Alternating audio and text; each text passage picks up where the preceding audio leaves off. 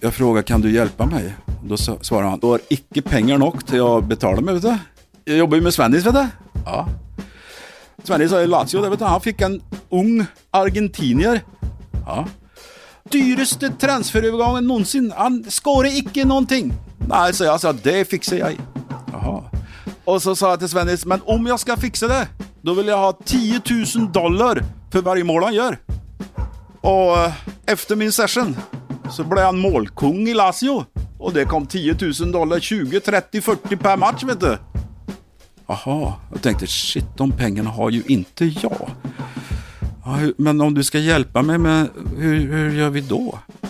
Jag tänker att i utbyte, eh, du är musiker? Ja.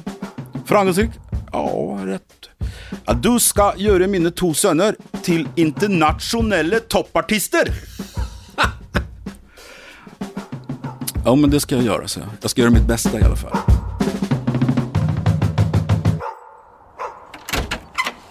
Hallå? Du ska få en galler. Här är en present. Lilla. Den. Jag, jag, jag kan inte minnas om jag hade gett dig den där, men jag tror inte det va? Nej den har jag inte fått. Vad roligt, tack. Vad Du, du är med på tacklistan. Jaha, vad har jag gjort? Lyssnat. Lyssnat. Ja, både CD och video. Vad kul, tack så hemskt mycket. Du vill ha kaffe va? Gärna. Då fixar vi det här.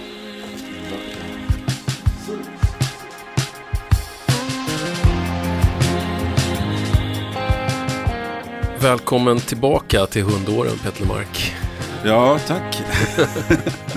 Alltså, du har så många hundår och så många episka hundår så vi hann ju bara halvvägs förra gången jag var här. Vi stängde av bandspelaren 1987.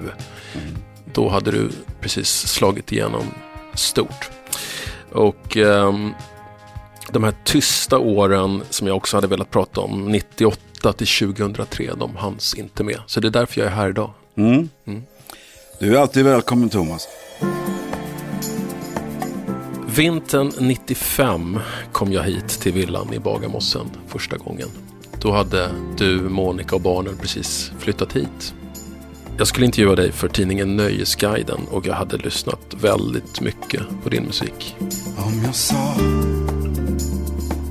att jag inget har kvar att ge Som en slocknad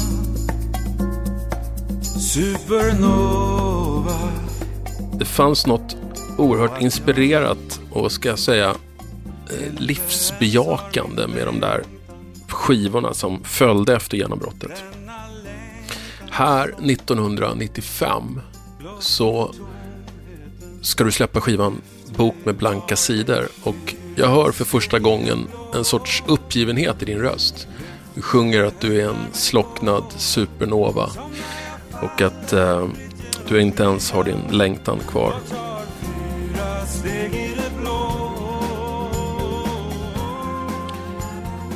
Du hade kämpat länge för ditt genombrott och eh, det var den kampen vi pratade om i del 1 av den här intervjun. Du gjorde fler hundår än de flesta skulle palla med. Sen när du väl fick allt så fick du det i övermått. De där skivorna som kom, de sålde i platina och allt kulminerade i turnén 93. När tidningarna gav högsta betyg och du möttes som en frälsare på varenda bygata i Sverige. Jag begär Jag begär inga underverk Vad gjorde den här succén som du hade kämpat så länge för att nå med dig? En bra fråga. Eh, Allting skedde ju eh, gradvis på något vis här också. Även efter genombrottet så går ju så att säga eh, framgångsstegen eller vad fasen vi ska kalla det. Det går ju gradvis på något vis här va. Eh, Och jag, hade ju, jag turnerade ju på eh, varje år där. Varje skiv, på varje skiva turnerade jag ju mellan åren 87 och 93. Det var väl någon, 91 turnerade jag inte. Och det var ju i stort sett spelningar hela tiden. Eh, Och jubel och jubel och framgång. Eh, det påverkar mig naturligtvis. Jag blev, jag blev nog... Jag kommer ihåg att jag kom hem och då för att få sova och inte vara med, barnen var ju små och sådär. Eh, var i det livet så låg jag i, källarvåningen. Då bodde vi på Korpmosevägen, en liten sån här sockerkub. Och där fanns det en källare, där sov jag. Och eh, då var jag sådär när jag vaknade upp där vid elva tiden var jag lite förvånad över att det inte fanns frukost och ingen room service. Alltså på riktigt kände jag den känslan att, vad fan, aha, ja just det, nu är jag här ja. Det var svårt att komma ner, det var det faktiskt. Och, och jag blev nog ganska, jag ska inte säga arrogant, för det är inte jag till min natur, tycker jag. Det väl, finns väl folk som tycker, men jag, jag blev nog lite så tycker jag. Vårdslös och arrogant. Hur mådde du under den här perioden? Var du lycklig över den här succén? Ja, var jag lycklig över det? Ja, ja alltså det måste jag väl säga att jag var på ett vis. Att det var vad häftigt det här var. Men samtidigt var det ju en sån enorm eh, virvelvind man drogs med Eller jag drogs med i. Så att eh, det fanns varken rim eller reson i det. Det var en helt enorm exponering. Och jag tror inte någon egentligen mår bra av att hissas upp så till i det långa loppet. Då kan man väl säga att det var väl tur att jag var så pass gammal som jag var när den där svängen drog igenom. Hur gammal var jag? 33, 35 va? Ja men hade man varit en 19-åring direkt ifrån Idol eller vad det heter. Så hade det varit, eh, fått ett tragiskt slut tror jag.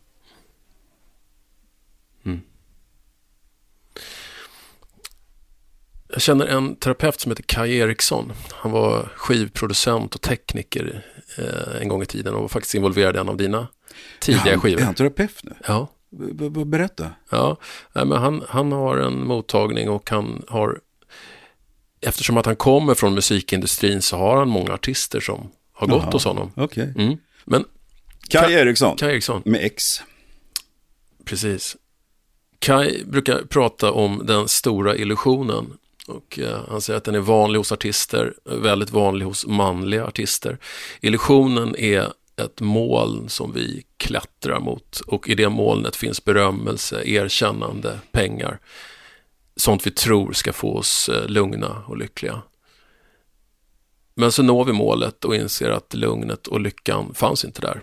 Och då blir vi antingen deprimerade eller så skaffar vi snabbt ett nytt mål som vi börjar klättra mot. Allt för att slippa möta oss själva. Håller du med om den beskrivningen? Uh, ja, till viss del kan jag göra det. Det tycker jag nog stämmer. Uh, att det är ju sådär att uh, saker jag drömde om som tonåring i Trollhättan och en dag ska jag och så vidare. Sådär. sen blir det ju aldrig på det viset som man trodde att det skulle bli eller man tänkte att det skulle bli. Men kan du beskriva den där känslan av att eh, nå fram till sina drömmar och vad det gjorde med dig? Ja, når man fram verkligen till sina drömmar? Jag vet inte. Jag, eh, det var ju stora gig och det var fantastiskt och utsålt och på sommaren var det så här tiotusentals i publiken. Och... Ja, och här i det här rummet där vi sitter nu så hänger det massa platinaplattor. Och... Ja, men vet du varför jag har kvar dem och hänger upp dem? För det, det tror jag kommer ur min sån här Trollhätte-Peter. Och lite grann av, av så här, någon knegarmentalitet gör i mig. Det finns ju folk som eh, hänger upp, i bästa fall hänger upp sina guld och platina skivor på toaletten. För mig är det här, jag har gjort någonting. Jag har lyckats nå så här många människor med de här skivorna. Det är jag fan stolt över. Och då tycker jag, då ska jag flaunt it. Då hänger jag upp det på väggen istället. Så finns det där som ett bevis på att fan, du har gjort någonting. Du har lyckats med någonting här i livet, Peter. Ja, men det har du ju bevisligen gjort. Men eh, ändå så när jag kommer hit 95 och ska intervjua dig så handlar den musik du skriver då om ganska mycket att du känner att att du letar efter ny inspiration och att du inte liksom vet hur ja. du ska ta det här vidare. Ja, då var jag ganska, när du säger det så kommer jag ihåg att jag var ganska lost borta ur tillvaron på något vis. Sådär, va? Det skulle ju bli värre. Berätta. Ja, ska vi gå dit nu då? Vi går dit nu. Okej. Okay. uh, Ja, 97 så gör jag ju sista LPn-albumet på MNV Nio Broars väg. MNV, alltså skivbolaget som du har gett ut. Ja, det lilla kommunistbolaget i skärgården som eh, den kommersiella delen av branschen ibland kunde kalla skivbolaget MNV, musiknätet Vaxholm. Och som i princip hade levt på dig under många år. Det var ju du som drog in de stora kulorna. Till ja, jag har förstått att det var så. Att, eh, inte minst eftersom eh, jag kunde ibland bli uppringd av vdn. En gång fick jag följa med till banken i Vaxholm och intyga att jag skulle ge ut ett album i december så att de kunde få utökad kredit. Och då måste det väl ändå vara så att eh, mitt bidrag till MNVs överlevnad inte var obetydlig. Eh, så att säga. Va?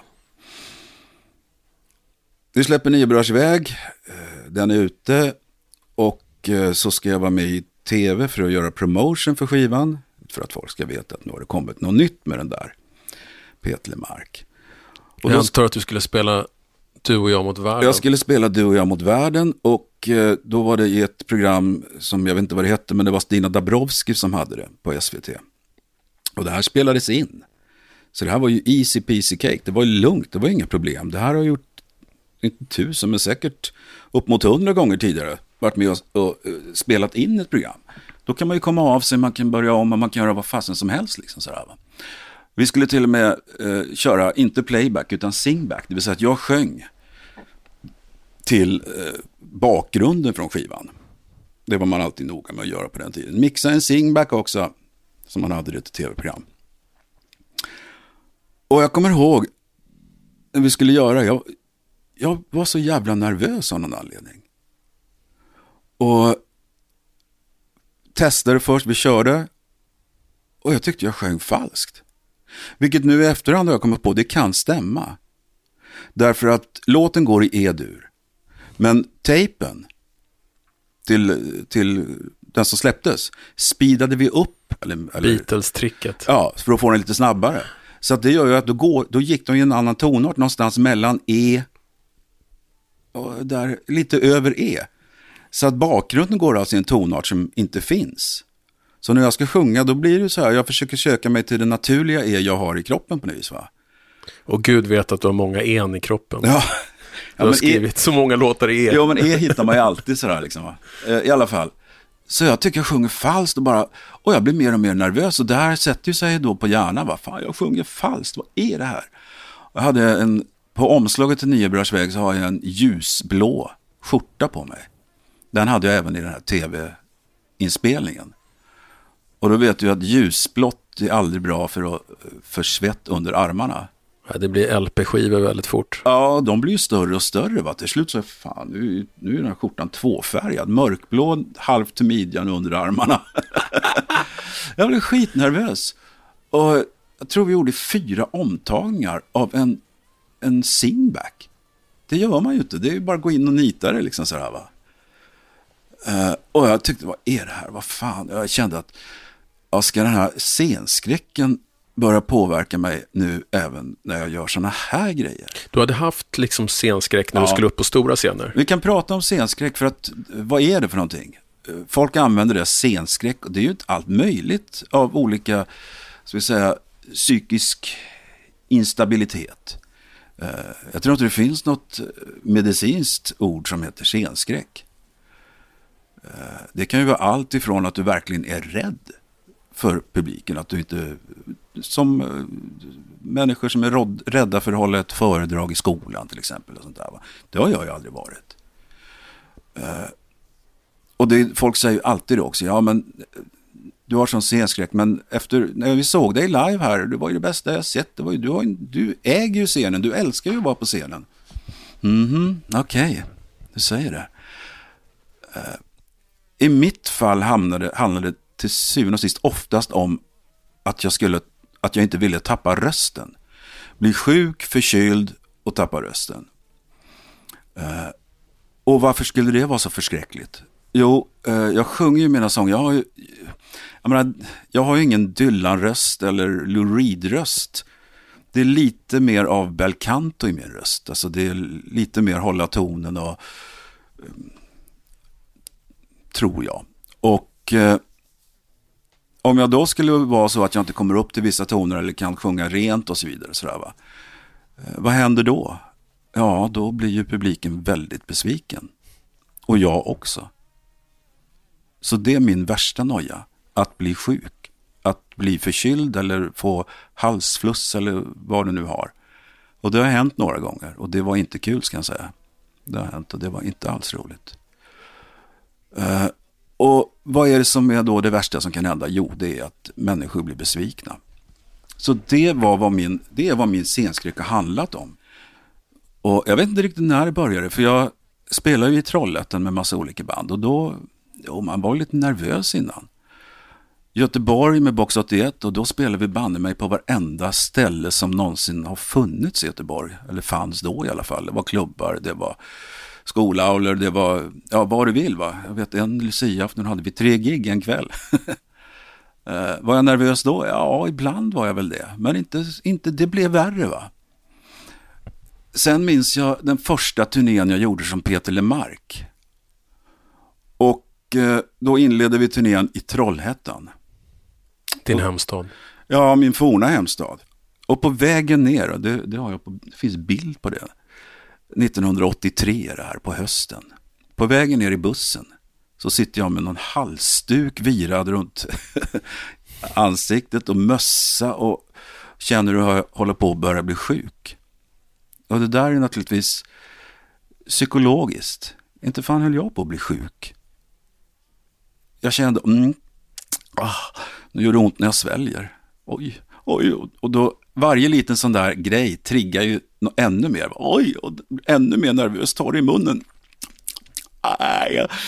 Så när vi kom fram till Trollhättan och skulle plocka upp, då var jag i upplösningstillstånd. Så jag var ju helt slut och fick eh, checka en massa, vad hade man för tabletter då? Alvedon, om det fanns Magnesyl och vad det var. Allting för att stoppa det här. Fanns det inga betablockerare på den tiden? Nej, inte då. Det kände inte jag till på den tiden. Det blev jag bekant med senare. Uh, och Eh, sen eh, så genomför vi det här gigget. Och har kvar den här recensionen ifrån tidningen Trollhättan. Står någonstans i rubriken och i ingressen. Trots hög feber, magpumpning hade jag ljugit till med. Eh, så genomförde Peter Lemark sin föreställning till rungande applåder i, i, i Trollhättan där vad det var, Klubb Slussen. Jag tror det var Paul Paljetts klubb det där, vill jag minnas. Om du minns Paul Paljett från Trollhättan han också. I alla fall. Varför berättar jag det här? Varför berättar jag det här? Jo, för att det var första gången som jag kan komma ihåg, det har ju säkert funnits tidigare, att jag var så jävla rädd inför ett gig. Och då hade jag ju bullat upp för mig också. Hur gammal är jag? 25 kanske? 24-25.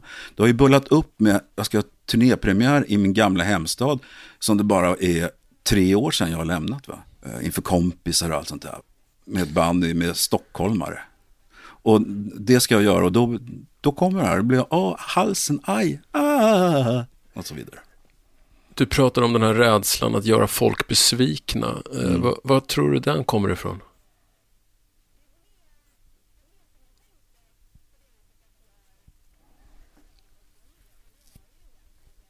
Ja, det har jag pratat i terapi om. Just det där också att ja men om de blir besvikna kan du inte säga att så här låter Peter idag. Ikväll låter jag så här. Jag ska hela det här. Och så får det vara så, det kanske blir jättebra. Men jag känner fortfarande där. Jag, det känner jag om du skulle säga, vi, vi åker iväg och gör ett gig nu. Nu är jag ju frisk i och för sig, men då skulle jag nog snart, om du säger på lördag ses vi och gör ett gig. Då skulle jag nog de här dagarna hinna. Ah! Ja, jag är lite ont på vänster sida, Thomas. Men tycker du att det är en roll som du har haft i livet, i relationer och sådär? Att Nej. du är lite disease to please? Inte direkt. Jag är nog ganska iger om att söka konsensus ofta, tror jag. Uh, det tror jag att jag är. Men det här, det var alltså 83, sen fortsatte ju det här. Va? Jag har minnesbilder av hur Lusse, vår dåvarande ljustekniker, 84 på ett hotellrum i Uddevalla, håller någon pendyl över ansiktet när jag ligger i sängen för att hypnotisera mig och göra mig frisk. Då hade jag väl fått någon halsfluss och inte kunde sjunga. ja, du vet, det är så jävla många som har och, du vet, försökt och mm. Blev det värre sen också ju, ju större publikhaven blev? Eller? Ja, det blev det ju va. Sen var det ju också, du ska komma ihåg, jag började ju där de, alla de här åren från 80, ja egentligen från Box 81, men sen från eh, 83 och framåt. Med att eh, publiken som var där hade oftast inte gått dit för att se Peter Mark. De var där för att, ja, det var en klubb, det var dit man gick på fredag, lördag och drack sin öl och raggade brudar eller vice versa. Eh, och eh, det dröjde ju väldigt länge fram till sista valsen tror jag. Eller 2007 kan jag nog säga. Den, den turnén. Innan jag fattat, men vänta nu. De som har betalat hyfsat dyra biljetter för att komma hit, de har gjort det för att de vill se mig uppträda. De vill höra mig sjunga. Så det tog lång tid.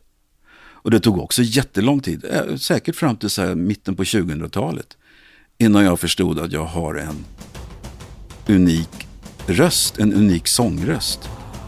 Ja, du vet ju det här, jag sjöng på en bandylåt i Kalix. Har du inte hört det? Nej. Har en kompis, Peter Karlsson, han som spelade in den här Karlssons källare-epen som vi gjorde. Han har gjort lite så här kamplåtar åt olika hockeylag och nu fick, hade han fått en förfrågan, jag vet inte när det kan ha varit, det är 90-tal i alla fall. För en låt för ett bandylag som heter Kalix Nyborg, han är där uppifrån. Och jag var hemma, jag var hemma hos honom och så sa han, fan jag hittade ingen som kan sjunga på den här. För han brukar ha någon hårdrockskille eller vad det var som kom in och sjöng.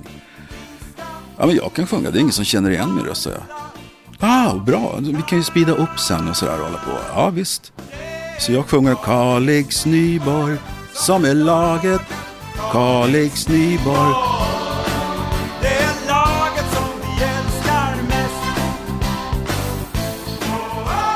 Oh. Och sådär. Vi ska kämpa hela dagen lång. Och jag tänkte, det är ingen som känner... Jag har alltid fått höra att jag har en sån med, alltså så här middle of the road-röst sådär va. Och det var väl när jag kom upp till Stockholm 81, 82 sådär. Släppte första plattan och andra plattan. Det var så det var så här Tåström och Imperiet var stora då. Tåström har ju en säregen röst. Jag hade bara en sån här blaha blaha röst. Så att eh, det tog lång tid för mig att fatta att jag har en egen röst, att jag inte alls är någon blaha blaha. Och de där i Kalix som stod där förfrusna vid bandyisen, de hörde ju ganska snart att det var Peter Mark. Så att vi fick göra en dementi där Peter gick ut och berättade, och det jag tror det stod i tidningen där också, att det är en eh, artist från Lidingö som heter Frank Mård. så så var det med det, med att jag... Och sen en annan sak. Publiken som kom till spelningarna var oftast inte där för att se mig. Jag hade ingen speciell röst eller något sånt där. Utan det var blaha blaha vishivashi. Sen fanns det dessutom recensenter som sen svart på vitt dagen efter kunde skriva om hur det hade varit. Och det fanns ju en del recensenter, eh, tror vi nämnde förra gången, Mats Olsson, det stod det är skottpengar på Peter Mark. Och det var flera andra sådana här som hade så här, som var jävligt, alltså negativa ett understatement, de var hatiska. Så det var vad jag kände att jag skulle gå ut och möta på de där tidiga turnéerna. Eh, en publik som inte var så jävla intresserad, för de kom dit för att dricka öl. Uh, inför en sångare som hade en wishy-washy-röst som låter som vilket dansband som helst. Och så finns det några kritiker där ute som kommer att tycka att fy fan, det är skottpengar på honom, skjut honom och så vidare. Så det är väl inte så jävla konstigt att jag då med de vanföreställningarna blev nervös. Varför tror du att det liksom kulminerade där när du skulle sjunga in i tv Faustina Dabrowski? Jag vet faktiskt inte. Jag, jag, tror nu i efterhand, det kan ha varit så enkelt som att eh, låten var speedad, alltså tejpen gick lite för fort, för så lät skivan. Och när jag skulle hitta mitt naturliga E så hittade jag inte det och då tyckte jag det lät falskt. Det kan ha varit en sån liten grej. Och så fick den mig sen att, shit, jag kan inte sjunga längre. Jag, för jag har alltid tänkt, jag har ju sjungit sedan jag var liten, så jag fan kunde öppna käften. Mm. Och eh, alltid tyckte jag varit väldigt kunna hålla tonen väldigt bra. Jag har inte sjungit fall speciellt ofta. Uh, och nu tänkte jag, ja, nu har jag tappat det också. Pojken och flickan på Drottningtorget ser de kysser varann. Nu är vi på 1997 ungefär, eller hur? Ja. Mm. Jag minns det här så tydligt för att jag delade en lägenhet med min bästa kompis på Södermalm och vi brukade vakna av en klockradio på morgnarna eh, inställd på P3. Och det här var ju på den tiden då P3 fortfarande spelade skalliga singer-songwriters som dig och mig. och jag kommer ihåg att jag vaknade en morgon av den här fantastiska låten Du och jag mot världen. Det var du och jag mot världen Så var det då, så är det nu och året efter där så släpper jag min första skiva och jag får ett, ett uh, uppmuntrande mail från dig. Uh, men du skriver också att du skulle inte önska din värsta fiende Nej. att debutera 1998. Nej. Men då måste du ju varit här inne, för jag kommer ihåg att du var här och spelade upp några låtar. Så efter, jo så här var det. Vi gjorde intervjun, då hade jag soff, en lädersoffa där och där gjorde vi intervjun. Just det. Och sen så eh, så hörde du av dig och ville komma tillbaka och spela upp. Du hade gjort låtar. Jag visste inte att du oh, skulle gud, låtar. Det här, det här har jag förträngt. Och, och då satt du i den här stolen och så spelade du på kassetten. För då hade det varit kassett man hade. Mm. Dina låtar, de första låtarna du hade skickat. Och då spelade du upp det för mig. Jag, jag hade ju inga connections sådär. Så att ja, men jag fixar skivbolag åt dig grabben. Utan jag bara tyckte, sa vad jag tyckte. Jag tyckte det var bra. Mm. Jag tror Blues för Sverige, var den skriven då? Kan det vara nej, nej, det var senare. Ja, det kan vara så att du blandar ihop det med... Eh, Nej, eh, det här var, du hade inget skivkontrakt. Jag vet det. Du hade inte gjort någonting. För jag, min känsla var så här, men han är ju journalist. Mm. Det här har jag inte varit med om tidigare. Nej. Nej, det var väl en av anledningarna till att det var svårt att få kontrakt på den tiden. Jag måste bara gå och ta en snus. Vänta lite. Ja. Du får pausa. Mm. Ursäkta mig. Ingen fara. Jag har inte ens kommit till det roliga.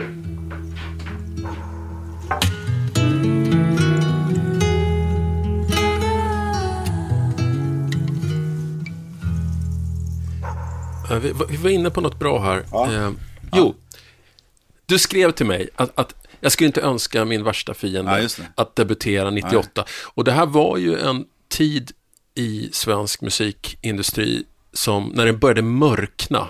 Och därför att Napster kom med, med liksom nedladdning, skivförsäljningen sjönk, men det var också en slags väldigt stark kommersialisering av branschen och det var det du reagerade så starkt på. En mycket stark kommersialisering. Eh, vi ska komma ihåg här nu 98, 99. Vad händer runt omkring? Ja, jag har varit på det här skivbolaget Musiknätet Vaxholm, lilla kommunistbolaget i skärgården, som multisarna brukar säga. Och eh, MNV var ju för mig som en familj. Va? Det var ju som, jag hade ju varit och spelat in där sedan 85. Och hade ju sett när jag slår igenom med eh, Peter Mark, den vita skivan 87, hur det anställts fler och fler och fler och fler. Det var alltid nya anställda när man kom ut där i Vaxholm. Och det byggs ut, de får ett vackert eh, sånt här inglasat uterum. Och, ja, det händer mycket sådär som, eh, och det är klart det är väl jätte, jag tycker det var kanon, MNV växer. Skitbra. Och det var som en familj, för att när vi var i studion som låg i samma hus som kontoret, eh, då hände det då och då att, för vi bodde ju där också, det fanns ju logi där vi sov och hade kök och alltihop och sånt där. Va? Eh, och då hände det ju rätt ofta att man gick ner till kontoret, nu har vi spelat in en låt, kan ni inte höra vad ni tycker? Och då kom, all, då kom folk upp, det var, det spelade ingen roll för de hade titlar som A&R eller VD eh, eller satt i receptionen. Alla kom upp och hade åsikter. Och det var ju skitbra. Det var ju så här som eh, man hade hört talas om att Bert Karlsson hade vad han kallar för vanligt folktester. När han tog in eh, en, några från gatan eh, sådär, va? och säga till vad de tyckte om Lena Pihos senaste singel. Och det här var en motsvarighet till det. Då kunde någon tycka, jag kommer ihåg att vi spelade Little William, nej, gitarrsolot är för långt, tyckte några där. Sådär, va? Så det var väldigt bra att ha det. Så det var ju som en familj och vi hade fester och karaokefester hade vi också. Det var rätt kul. Så det var som en andra familj. Och eh, vad som hände sen där, jag gav ut den här Nio brars väg eh, 97. Och den inte då, då har vi inte spelat in den i MNV-studio, det har varit i Decibel-studion på Katarinavägen. Och det var mycket sådär att, ah, men nu var de åren över när man åker ut som i jävla lumpen och sover över i två veckor för att spela in. Jag hade ju barn, jag vet inte, du vet, man skulle gå till dagis och det var, gick ju inte att vara iväg så där länge. Och eh, MNV hade då börjat på, eh, på att flytta kontoret ifrån Vaxholm. Eh, tror studion såldes sen också. Eh, så kontoret flyttades till en norrförort. Något sån här anonymt kontorskomplex. Så hela den där MNV-feelingen, att man var där och träffade alla. Där var Jonas, Lasse, Ann-Marie, hej, allihopa var där va. Eh, den börjar försvinna den känslan på något vis. Och sen kom idén att MNV skulle börsnoteras. Eh, Jaha. Så MNV börsnoteras för att få in pengar till bolaget. För nu skulle det växa stort här. Och någonstans i den vevan också, är det 99 tror jag, så får vdn sparken över natten. Han får tömma sitt skrivbord och gå.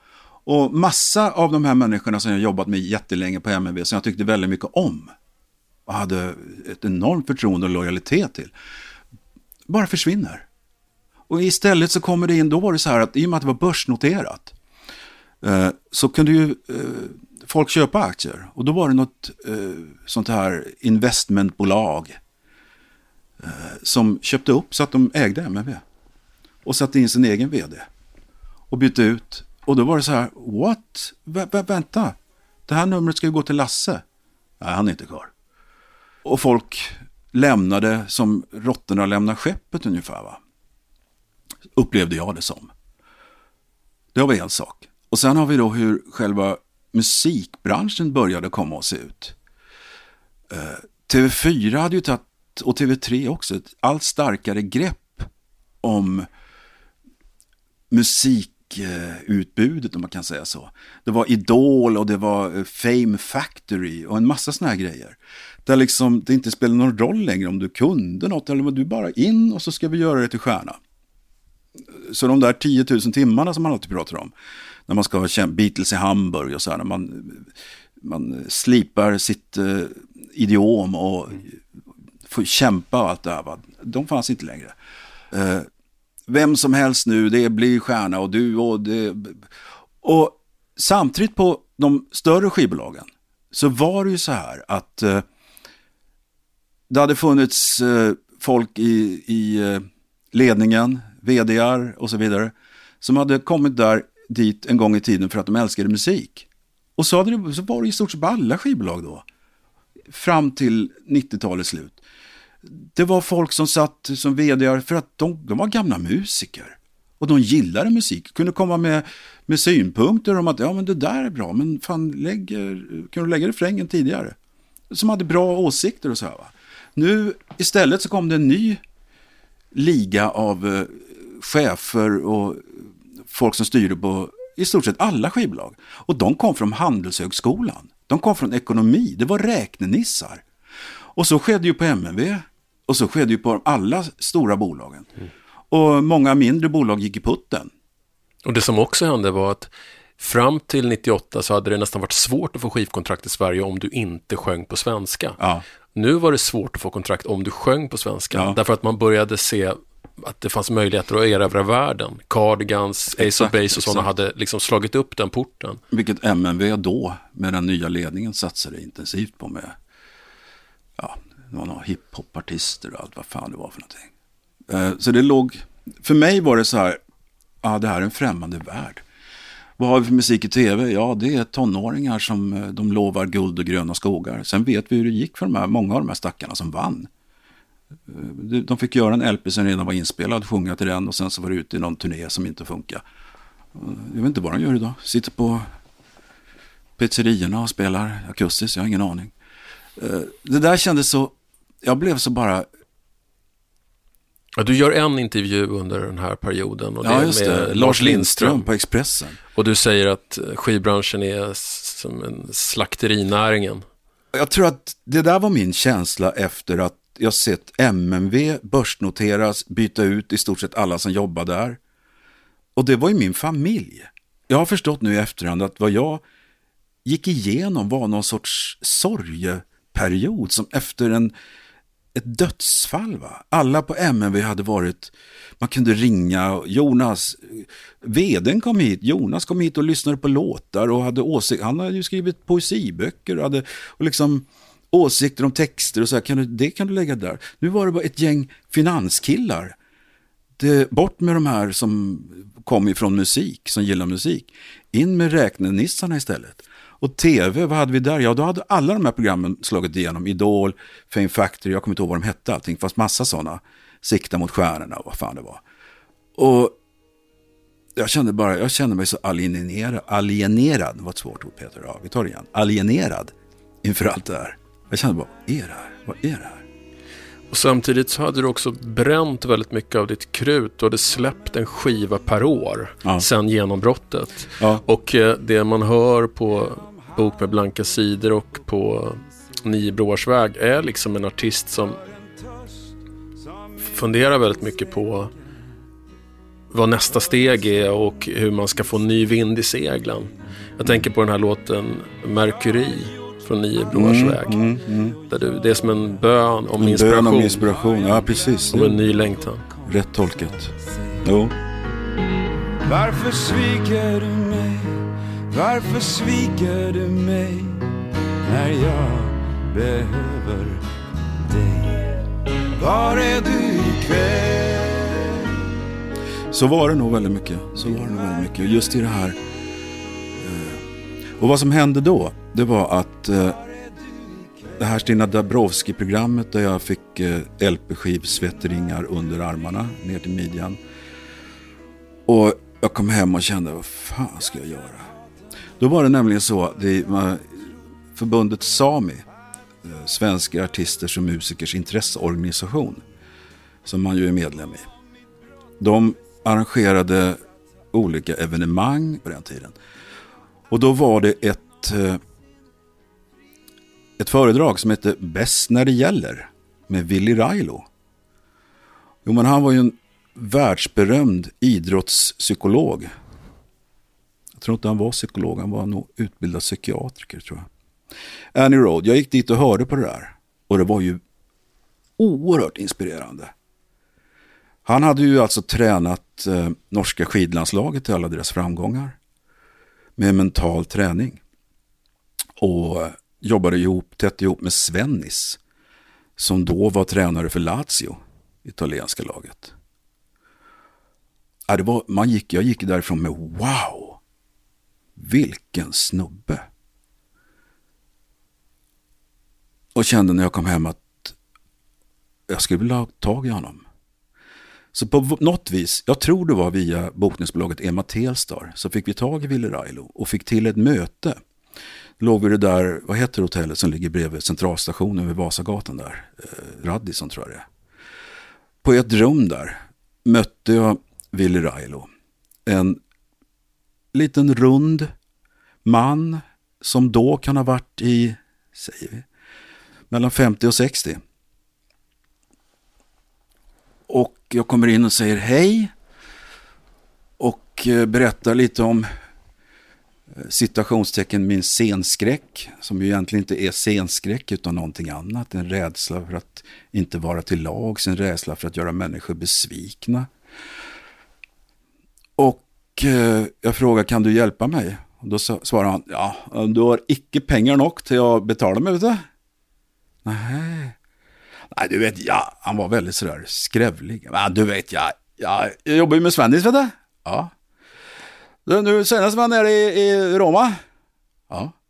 Uh, Sverige sa i Lazio, det vet du, han fick en ung argentinier. Ja. Uh, vet som icke, han låste sig, icke kunde göra något. Det var dyraste transferövergången någonsin. Han jo, gjorde icke, skårade icke någonting. Nej, nej, så jag sa, det fixar jag. Jaha. Så jag körde en, en session med honom. Det var Hernan Crespo, mycket känd, idag mycket känd fotbollsspelare från den tiden. Ja, du vet, och så sa jag till Svennis, men om jag ska fixa det, då vill jag ha 10 000 dollar för varje skår han gör, varje mål han gör. Och det fick jag. Och eh, efter min session så blev han målkung i Lazio. Och det kom 10 000 dollar, 20, 30, 40 per match vet du. Jaha, jag tänkte shit, de pengarna har ju inte jag. Men om du ska hjälpa mig med, hur, hur gör vi då? Jag tänker att i utbyte, eh, du är musiker? Ja. Framgångsrik? Ja, rätt. Ja, du ska göra mina två söner till internationella toppartister. Och det, eftersom min fru jobbar i den här svängen och är terapeut, har varit terapeut, så kände jag det här var ett ganska udda sätt att jobba på, får jag säga. Också det där med att man måste hålla det privata skilt ifrån eh, det professionella för en terapeut. Nej, jag skulle göra hans två söner till internationella toppartister. Ja, men det ska jag göra, så jag. Jag ska göra mitt bästa i alla fall. Du gick med på det alltså? Ja, vad fan hade jag för val? Om jag nu ville jobba med honom. Jag hade ju inte så att jag kunde ge honom 10 000 dollar för varje mål jag gjorde. Nej, men man kanske skulle bli lite misstänksam och undra vad det här är för skojare. Ja, men samtidigt, han var ju erkänd. Han jobbar, han har ju gett ut massor med böcker. Den kändaste är ju den här Bäst när det gäller. Och sen har han ju, eh, var han ju tätt förknippad med Svennis, Sven-Göran Eriksson. Och du vet, på den tiden, Sven-Göran Eriksson, det var innan han kom till engelska landslaget, då var han, la- han var ju IFK Göteborg, hade vunnit guldet där i Europa. Han var ju den största av de största tränarna va. Och det här var hans, förutom Tord Grip, så var det hans högra hand. Hans mentala träningshjälpreda. Eh, så att det här var ju stort va. Okej, så att uh, ingen session där. Nej, du må komma till mig i Oslo. Ja, okej. Eh, Då och då när det nu var. Mm. Det kanske var någonstans där 98. Mitten av 98. Och uh, han var stor va. Så jag tar flyget till Oslo och på flygplatsen i Oslo eh, så får jag, kommer det tillbaka därifrån 81-82. Den här panikkänslan som jag trodde jag var helt färdig med. Jag har ju gått i terapi, det där är jag klar med. Kan jag ju inte få tillbaka. Men någonting rörde det väl upp antagligen av den där skiten i det grumliga vattnet längst ner. Som gjorde att jag, jag fick total panikångest på väg till Willy i Oslo. Och han bodde ju då på Oslos gräddhylla där Wenche Myhre och alla de där bor liksom sådär va. Utsikt över hela stan på någon bergsvägg där, skitflott, jättefint hus. Kommer jag dit, då har han två stora, de var inte chef, var det schäferhundar? Eller var det så dobermann? De var två stora som gläfsade hela tiden. Jag vågade ju fan inte gå in i trädgården. Då kommer han ut. Ah, de skäller bara på svenskar. Okej. Så kopplade han dem och jag gick in. Eh, och så satte han sig och körde sin första session med mig. Och vad hans sessions gick ut på, hans metod för mental träning, det var att under djupavslappning måla upp nya målbilder. Och det gick ju till så att jag satte mig i en fåtölj bekvämt, lutade mig bakåt och så luckar du ögonen. Thomas, nu luckar du ögonen. Jag stänger ögonen. Du slapper av, du slapper av, du slapper av, du slapper av med panna di, panna di, följer du panna di, slapper du av med panna di, ansiktet. Och så var det hela kroppen gick igenom sådär. Det tog ju kanske någon halvtimme och jävlar vad man var avslappnad. Totalt avslappnad. Och nu är du avslappnad, du är helt rolig, du är helt rolig, helt rolig. Alltså lugn. Ja, på norska. Du ser framför dig, du är framgångsrik, du kan, du går in på scenen, du går in och du är bara framgångsrik. Och. Höll det på sådär.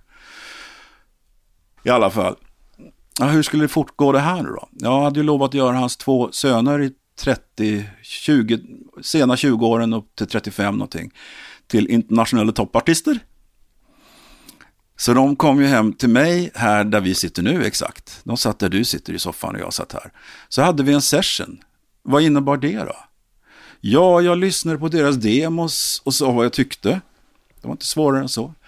Och sen så berättade jag lite om hur jag skriver låtar. Hur man kan, vilka tricks och tips man kan använda sig av. Du vet, jag menar sånt där som låtskrivare inte äh, gärna pratar om. Vilka rim som funkar och allt sånt där, liksom vad versmått och... Och spela upp liksom för hur uttrycket förändras. Jag kommer ihåg att jag spelade upp, eh, vad heter den då? To make you feel my love. Med någon countryartist, eh, hade spelat in den och fått en hit. Och så spelade de med Dylan sen också. Så de, ja, det är otroligt, vet du, det är olika, den som forskar på det, olika inspelningar. Vet du, ja, och eh, så där satt vi en, en fyra, fem timmar en kväll. Och sen berättade Wille att det var meget imponerat av din session. jag gjorde vad man gör med polare så här när man sitter och spelar platt. Och så där. ja de var med. Och sen fixade jag så att de, de fick komma in i en studio och spela in. Sen lämpade jag över dem på han som hade varit MMVs eh, utlandssnubbe. Eh, han fick ta hand om dem eh, med den där tejpen. De sjöng ju på engelska någon sorts pop singer-songwriter. Det var väl inget spektakulärt, men det var inte urkass heller. De var ju riktigt duktiga. Va? Men... Blev det någonting av dem? Äh, inte vad jag har hört. Så jag misslyckades med att göra dem till internationella toppartister.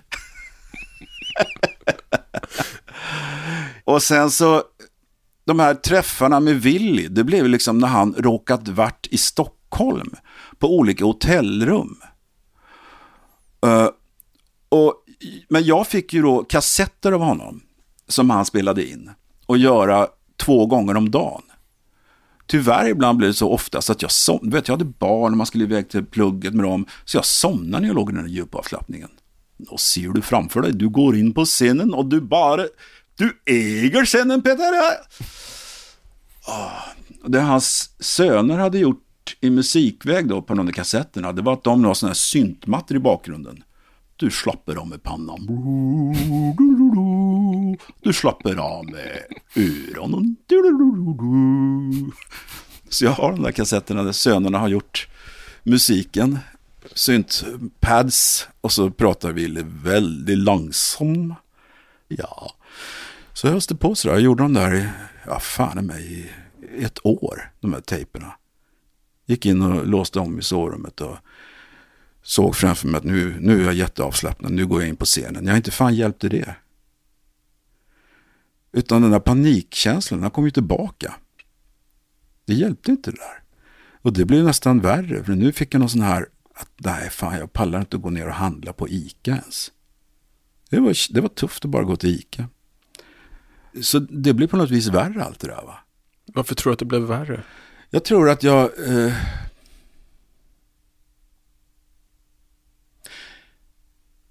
jag var inte färdig helt enkelt än. Och det där var på något vis en quick fix-lösning. Att gå in och göra det där. Du menar att det fanns djupare problem som du var tvungen att ja, fejsa? Ja, det vet jag att det fanns. Eh, och när, när Willy då märkte att det här inte funkar på mig. Då blev de där tejperna som kom mer och mer aggressiva. Man hörde på hans ton att nu hade han tröttnat på det här. Du följer icke något sådär. Nej, det... är inte. Så nu var det så här, nu fan får du, nu skärper du till dig. så var det. Och, och ja, det, det, det tog sin ände med att eh, jag återupptog kontakten med en jävligt bra terapeut som jag hade gått i terapi hos eh, 93, 94 där, efter turnén 94. 93, 94 och slutade 95 tror jag. Och började gräva från början igen, i grunden alltihopa. Och som sagt, scenskräck finns inte. I mitt fall är det att jag blir rädd eh, att jag ska tappa rösten och att jag då ska göra publiken besviken. För de har inte kommit dit för att se mig. De råkar bara vara där. När vi gjorde första delen av den här intervjun så berättade du om din första terapivända och att ni då ganska snabbt hamnade i din barndom. Mm. Att det här med att vara ensam barn och dina föräldrar som hade ett väldigt olyckligt äktenskap. Eh, var det där ni hamnade igen när, när, när du började gå i terapi hos den här samtalsterapeuten du träffade, Bengt? Bengt Grandelius. Ja, eh, delvis. Men där var vi också rörde oss rätt mycket. Jag menar, där grundläggs ju sådana här grejer, att vilja vara till lag och inte göra någon besviken. Ja, men min farsa till exempel, jag var alltid väldigt noga med att inte göra honom besviken och göra honom ledsen. Varför då? oj, det är, en sån lång, en sån lång berättelse. Men det är inte så konstigt egentligen att man... Eh, många människor har ju den här känslan av att eh, söka konsensus, att inte, att inte vilja göra någon besviken och sådär. Va? Du kände att han var lätt att göra besviken? Jag hade aldrig fått chansen att se vad som hände om jag gjorde honom besviken. Men min mamma var det ju enkelt för att hon tog ju bara fram mattpisken och började hytta efter mig och slå. Det... Medan din pappa? Mumlade mest bara. Oj, oj, oj, så, så, så, så. Oj, oj, oj. Det är ju det där liksom med, med att sätta gränser. Också en bok som Bengt Grandelius har skrivit. Väldigt bra för småbarnsföräldrar att läsa. Att lära sig sätta tydliga gränser. Får du inga gränser som barn så vet du inte var börjar den verkliga världen och var tar jag slut? Hur mycket kan jag styra? Hur mycket kan jag? Oj, hur? Och då är du på något vis inne i en liten, liten kub samtidigt som du är allsmäktig på en gång. Va? För att du vet inte var, var gränserna går. Vad får man göra vad får man inte göra? Mm. Vad händer om jag säger så? Rasar himlen ner då?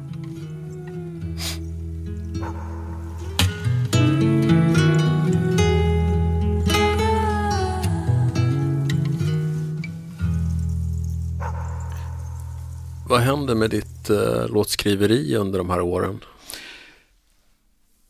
Ja, alltså vi kallar dem vi kallar de här åren de tysta åren. 98 till 2003. Ja, för så lång tid har det ju aldrig gått mellan en skiva för dig. Nej, men de var inte tysta va? Vad gjorde jag? Ja, jag eh, skrev en helt, ett helt album åt Anna-Lotta Larsson. Ett halvt åt Jerry Williams. Skrev massa låtar åt Sven-Ingvars. Jag menar, jag gjorde en jävla massa låtar som jag prånglade ut till olika artister. Jag kommer ihåg att du berättade för mig att du ringde till Jerry Williams efter den där skivan för den fick ganska dålig kritik. Just det, så här var det. Det var Tony Thorén, han som hade producerat alla mina skivor på MMV fick fick uppdraget att producera Jerry Williams och det skulle vara på svenska. Så det var jag skrev nästan de flesta låtarna, Plura, Mikkel Rickfors, eh, Nisse Hellberg tror jag skrev en också, några stycken. Där finns en, också en rolig historia jag kommer ihåg. Eh, Tony hade fått in då lite kassetter. Och då hade han fått in en låt av eh, Olle Ljungström. Som Olle tyckte den här passade Jerry. Den hette Jag är en liten näktergal. Inte Jerrys bag. Fast det var, det var ju roligt där med, med Jerry. Han, jag måste säga att vi fick hyfsat bra kontakter, för vi satt och snackade rätt mycket. Bland annat luncherna märkte man ganska fort att Fan, de andra gick upp till Gondolen och käkade. Mittemot, eh, det var också Decibelstudion, Katarina Lyxrestaurang i Stockholm. Fast de, de hade hyfsat billiga luncher då. Uh, men Jerry var försvunnen på luncherna. Vart tog han vägen? Så jag följde med honom. Då gick han till vänster på Katarinavägen, ner mot Slussen. Och precis innan Slussen fanns det liksom en betongportal. Det var bara betong, en portal med dörrar i. Så tog man en rulltrappa långt, långt ner i underjorden. Det var SLs personalmatsal med sådana här matronor som stod och slöva upp. Slump! Raggmunkar, slopp, fläsk. Det var kanonbra käk, billigt. Så där satt han och käkade. Och det var ju kanon, det var ju skitbra. Och sen pratade vi pratade mycket så här Beatles i Hamburg, för han var ju där. Han, eh, och Lennon, ah, Lennon någon, sen när de spelade i Sverige 63, då var ju Jerry Williams förband några gånger. Och så var det någon bild från Borås när de hade lirat. Och så skulle han ta en, det finns en bild på Jerry och Beatles. Jerry ser bara så här uppspärrade ögon. Ja, Lennon drog mig i klockspelet. han gillar inte Lennon. Under vitspacklad himmelbad när alla går och väntar på regn. Eh, sen kom den där plattan då. Och det var ju översågade, överkorsade getingar, minus och det var det sämsta skit någon hade hört. Överallt.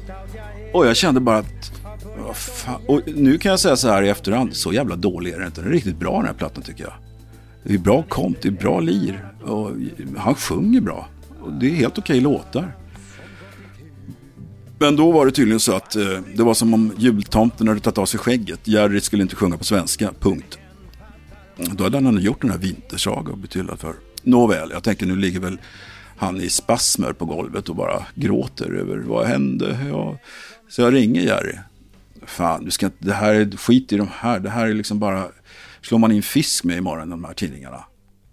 Ja, nej, det lärde jag mig för länge sedan. Man är i stimme. Sen är man inte i stimme.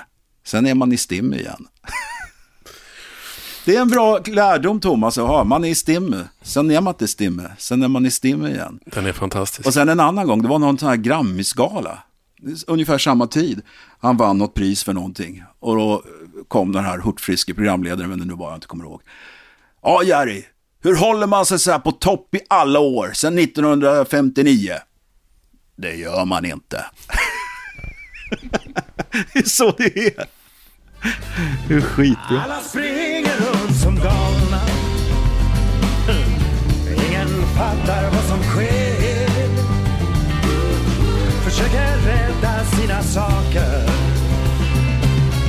Det är bara regn som faller ner De här tysta åren i alla fall. Jag gjorde en jävla massa. Skrev låt, en hel platta åt Anna-Lotta. En halv Producerade. Eldkvarns limbo. Producera Eldkvarns limbo gjorde jag också. Mm. 99, just det.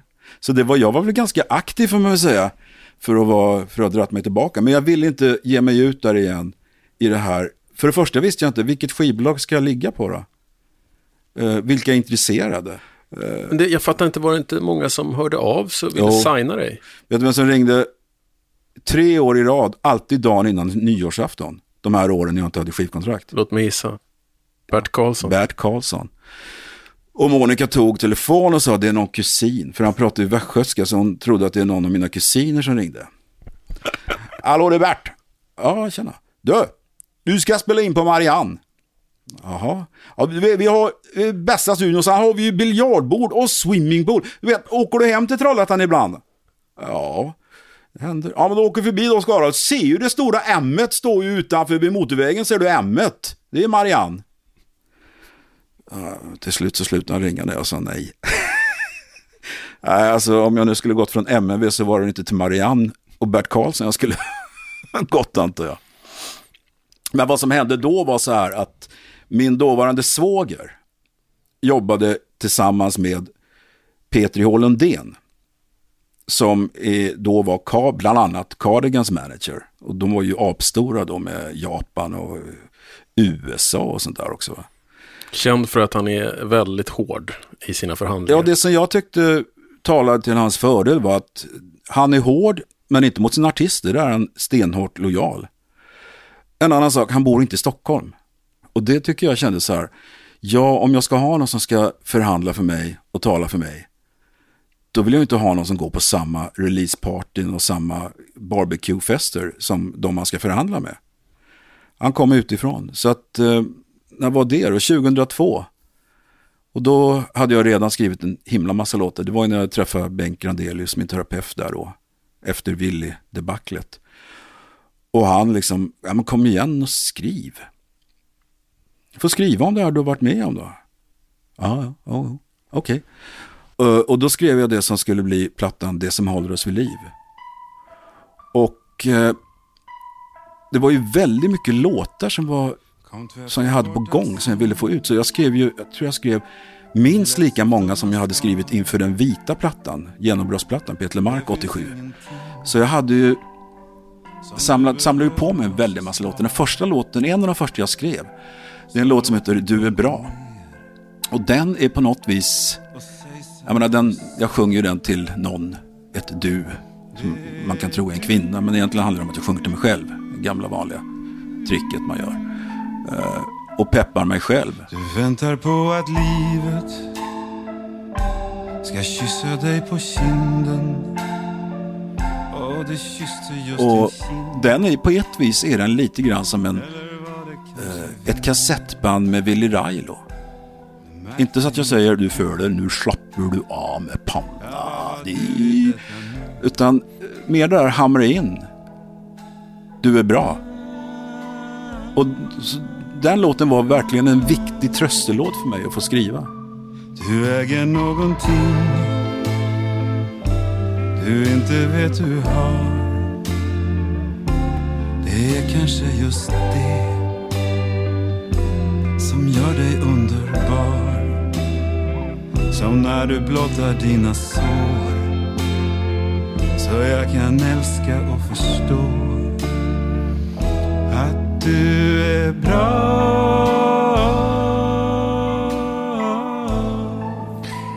Fem år är en ganska lång tid eh, om man har hållit den produktionstakten som du hade på 80 och början på 90-talet. Mm. Eh, vad gjorde du liksom på dagarna eh, under de här fem åren innan det kom en ny skiva? I början av de där fem åren så gjorde jag ju eh, efter jag var klar med Willy Railo där, det tog var 98, så sen 99 då började jag med så här Innan jag kom till Bengt så började jag med vad jag kallar för attackövningar. Göra sånt jag var rädd för. Gå ut och ta en eh, fika. Sitta på ett, du vet så här, blotta mig, sitta offentligt någonstans och göra såna här grejer. Och det var väl så jag löste de problemen. Helt enkelt, gör det. Bara gör det. Gå ut och, och sätt dig på en, ett café och så vidare. Något som för två, tre år tidigare inte hade varit några problem alls. Och nu inte är det heller vill jag tillägga. Jag minns att jag kom ut hit sommaren 2003. Eh, Då hade jag skrivit lite nya låtar som du skulle lyssna på igen. Ja, ja, ja. Blues från Sverige och de här låtarna. Eh, och jag kommer ihåg att då kändes det som att du hade varit i det här huset i flera år. Eh, och att vi tillsammans åkte in och gick på lite fester inne i stan och Ja, blev fulla och så. ja att det var, precis. och att det var så här som att eh, jag, kunde, jag, fick intre, jag introducerade dig för lite yngre musiker. och Ja, så precis. Det var en känsla av att du har liksom varit inlåst och att världen har förändrats under tiden. Ja. ja, men så kan det nog ha varit. Så kan det nog ha varit. Och långsamt så tog du dig tillbaka till scenerna. Ja, mycket var det att jag hade så mycket låtar och när jag sen fick tag i Petri och vi började snacka och han började förhandla med skivbolag. Och så hamnade jag då på Columbia Records Sony. tillsammans med Bob Dylan och Springsteen. Och Barbara Streisand, då hade vi julfest där första året. Då. Nej, då var det bra. Då, då fattade jag också att det kan aldrig bli som på MNV igen. Så att man känner alla i huset och man är, det är som en familj man ringer och pratar med. Så kan det aldrig bli igen. Nej. De där eh, familjerna, de, de får man vara med om en gång i sin karriär kanske. Ja, och speciellt så som hela den här branschen ändrades. Så att det liksom, till slut var det bara Q1, Q2, Q3, alltså kvartal 1 ska ju räknas ut vinst och bla bla bla varje kvartal. Ingen såg någonting långsiktigt. Jag menar, ta en eh, sån som Burman på Metronom som kunde satsa på artister som floppade hur många plattor som helst. Och sen så, jag menar, vilka vad fick han fram av de här, våra singer-songwriter hjältar? Jag menar, John Holm, Pugg, Cornelis, Fredde Åkerström och så vidare. Va? Det är ju för att man hade tålamod. Det fanns inte eh, då, det finns ju inte nu heller naturligtvis. Men det kom den brytningen där, slutet på 90-talet. Att det kom in folk från Handels istället för att de var musiker eller att de kunde någonting om musik.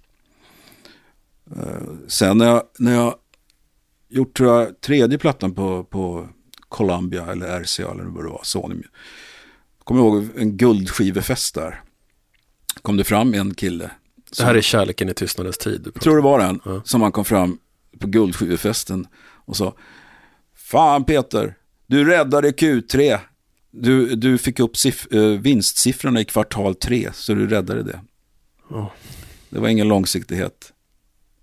Du räddade Q. Kände jag, wow, någonting har jag gjort här i livet förutom det här att skriva massa fjantlåtar. Jag räddade Q3 2007. Du eh, bestämde dig efter några år att nu ska jag göra min sista konsert och eh, du har varit väldigt hård med det att du har pensionerat dig från musiken. Ja. Jag, eh, Det var någon som fick den frågan, jag vet inte vem det var, någon jag ser upp till, kommer inte ihåg. Men som svaret var, jag är färdig. Eller det är färdigt nu. Mm. Liksom så här, jag kan väl få säga det. Jag har gjort de här låtarna, jättefin båge från 86 till 2016 och några låtar sen till 2018. Eh, Ja, det är klart nu. Nu, nu är det här låtkatalogen färdig. du gjorde ett, eh, jag lyckades övertala dig att vara med i mitt tv-program Ja. Eh, Vi gjorde en konsert på... Som jag hela tiden var jättenoga med att påpeka. För folk inte ska säga, nu gör du en konsert. Pre- Nej, det är ingen precis. konsert, det är ett tv-program. Och sen så efter det så ringde de från Trollhättan och erbjöd oss en miljon för att komma och göra samma sak i Trollhättan. Och du tackar nej. Ja, ja, du anar inte vilka summor jag har tackat nej till. Alltså, det är enorma summor man har tackat nej till. Jag blir alltid misstänksam när jag hör... Och vet du varför jag kan tacka nej? Det är inte för att jag är så in i helvete stormrik. Eller äger fastigheter eller något sånt där. För det gör jag inte. Vi har så vi klarar oss. Vi har hyfsat bra ställt. Inte så att vi är svintäta eller miljardärer på något vis. Ni lever ganska enkelt också. Vi lever väldigt enkelt. Det jag, min stora passion var ju att resa, vilket jag inte kunnat göra nu på ganska länge. Men det var det, är sådär, det var det som kostar, resor. Mm. Och, och lever man, jag menar, det är ett bra liv. Och då, då behöver man inte vara på löpet i alla tidningar. Man behöver inte eh, så, så mycket tjänar artister. Man behöver inte toppa några ligor överhuvudtaget. Det är ett bra liv. Men du måste ändå hålla med om att låtskriveri och artisteri framförallt är inte så mycket ett jobb som en slags, eh, en slags läggning som man har. Eh, jag har tänkt på det ibland som en personlighetsstörning av artist. Men det är därför det är så svårt att lägga av också. Mm. Jag har lyckats. Alltså, så här är det då att... Eh, säg att jag går här och dammsuger. Och så kommer det sådana här rader som... Fan, det där är ju skitbra. Det är ju, är ju halva låten skriven. Och då, vad jag gör nu är bara... Äh, jag skriver inte längre. Så jag samlar inte in det på något vis, skriver upp det eller för att komma ihåg det. Eller man kommer på en melodi, man hör en låt eh, med någon annan och tycker fan det där, om jag skulle sjunga den så, då skulle det bli så. Nej, nej, jag skriver ju inte låtar så jag behöver inte komma ihåg det på något vis.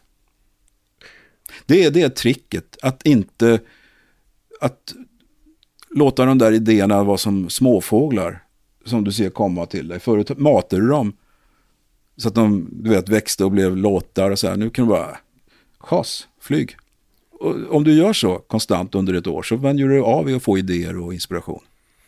Men en stor del av låtskriveriet för mig handlar ju om att det är en möjlighet att bearbeta saker och ting som händer. Och jag menar, där har ju du och jag skrivit låtar på ungefär samma sätt. Att vi hela tiden skrivit om det vi har framför oss, om det vi lever i just nu. Känner du inte att du kan sakna den möjligheten att få formulera dig? Till viss del ibland. Jag kan också sakna, verkligen sakna, det här med att dra igång ett projekt. Vad det nu är, ett album ska göras. Och få vara lite diktator i studion. Ja, du vet ju jag kan funka där när jag får en idé. Då blir det liksom bara, nu gör vi, kom igen, kom igen, kom igen, alla är med. Du, du är som en militär i studion, pekar med hela handen och skriker. Ja, men vet du vad det kommer sig av? Det är ju så här eh, att eh, det ska inte slösas pengar. Det kommer trollet. Du ska, det ska inte slösa pengar. Sitta här och prata. Och hur mår ni? Hur känner du innerst inne för den där G-molltonen? Utan eh, fan, är vi här och det kostar pengar, fan se till att jobba. Men du är lite hyper också. Ja, men det är ju att jag, jag, jag går igång när jag får idéer eller när jag, någonting eh, intresserar mig. Så blir jag ju sådär liksom. Och det, det, ja, det kanske är någon defekt, inte fan vet jag. Men jag, så har jag varit alltid, så det får det vara så. Ja, jag saknar att vara i studion och få spela in och vara kreativ i studion. Det saknar jag verkligen. Och varför gör du inte det? Det kostar för mycket. På vilket plan? Ja, alltså. Eh, jag är en äldre 62-årig singer-songwriter. Hur funkar det på Spotify? Som är faktiskt det enda sättet som vi lyssnar på musik idag. Folk kan säga att ja, men vinyl säljer bra. Ja, du kan kanske få iväg tusen ex av en platta. Det bekostar inte en inspelning. Eh, uh, CD finns ju inte längre. Jag gick runt här i, i sensomras, min vanliga promenad där runt i skogen och i Bages. Jag ser att fler och fler har gamla CD-skivor som fågelskrämmer, hänger upp i träden och sådär i plantorna. Känner att, det duger de till. Där är liksom folk som har lagt ner sin själ i musik och skrivit låtar och det här är det bästa vi har gjort. Sen hänger det som fågelskrämma. Eh, och då är det så här att eh, på Spotify, det kan ju alla gå in och se hur mycket spelas jag, Hur mycket spelas Einar, rapparen som spelades mest 2019 när det var. Ja, men då, jag ligger i, jag ligger i öligan. Alltså det är så här lingonserien. Och så funkar det för de flesta artister som är i, vad ska vi kalla medelålders artister. Så är det ju bara. Det vet jag, Lars Nylin har ju skrivit om det här och försöker. Men så är det. Så funkar det. Vad det beror på vet jag inte. Men antagligen för att kidsen spelar samma låt om och om och om igen. Det gör man inte när man är 45 och ska dricka lite rödvin. Då kör man inte den tunna tråden på repeat. Eh, och så är det bara. Det är bara att acceptera. Okej, okay, jag är ingen stor artist längre. Det finns eh, folk som gillar min musik. Ja, det gör det. Och jag är så tacksam och väldigt glad för det. Väldigt tacksam för det. Och man har lite kontakt via Facebook och Instagram med de människor som tycker om ens musik. Men om man ska se på det som genererar pengar i den mån det nu gör det, Spotify, för det är ju ändå bara spottstyvrar som mot tur och var förr när man sålde skivor. Eh, det finns ju inget skivbolag som skulle säga att ja, men vi satsar 300 000 på en LP-inspelning med, med Peter Mark. Det finns inget skivbolag som skulle göra det.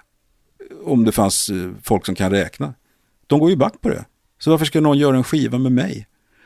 Då får jag alltså bekosta det själv. Så jag ska gå till banken, ta ett lån på 300 000 om jag nu får det. Eftersom jag har inget yrke. Och Monica har ju pensionerat sig också, då får man inga lån. Så jag ska ta ett lån på 300-400 000. Spela in en LP-skiva så som jag vill spela in det. I en riktig studio, live, där jag sjunger live med bandet och allt det här. Göra omslag hela middevitten.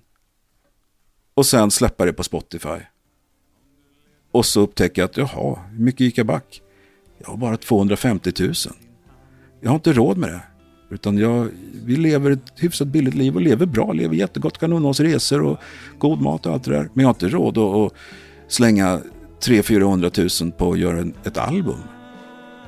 Som sen inte genererar några pengar. Så enkelt är det. Och det är liksom det sura äpplet jag får bita i.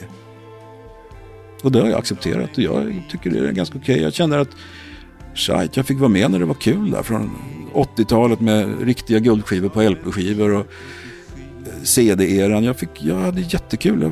I had a good run for my money som de säger. Jag tror att eh, jag talar för många när jag säger att eh, tack för all fantastisk musik. Och tack för att du finns. Tack Thomas, tack. Du är speciell. Du passar mig precis. Allt brokigt som är du. Så operfekt på något vis. Du bär din livshistoria som en rostig gammal gloria. Men du är bra.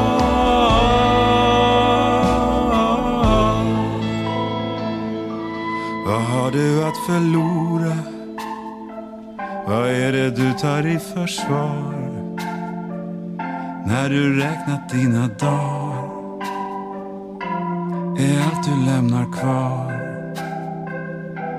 en sprucken gammal ask med en krackelerad mask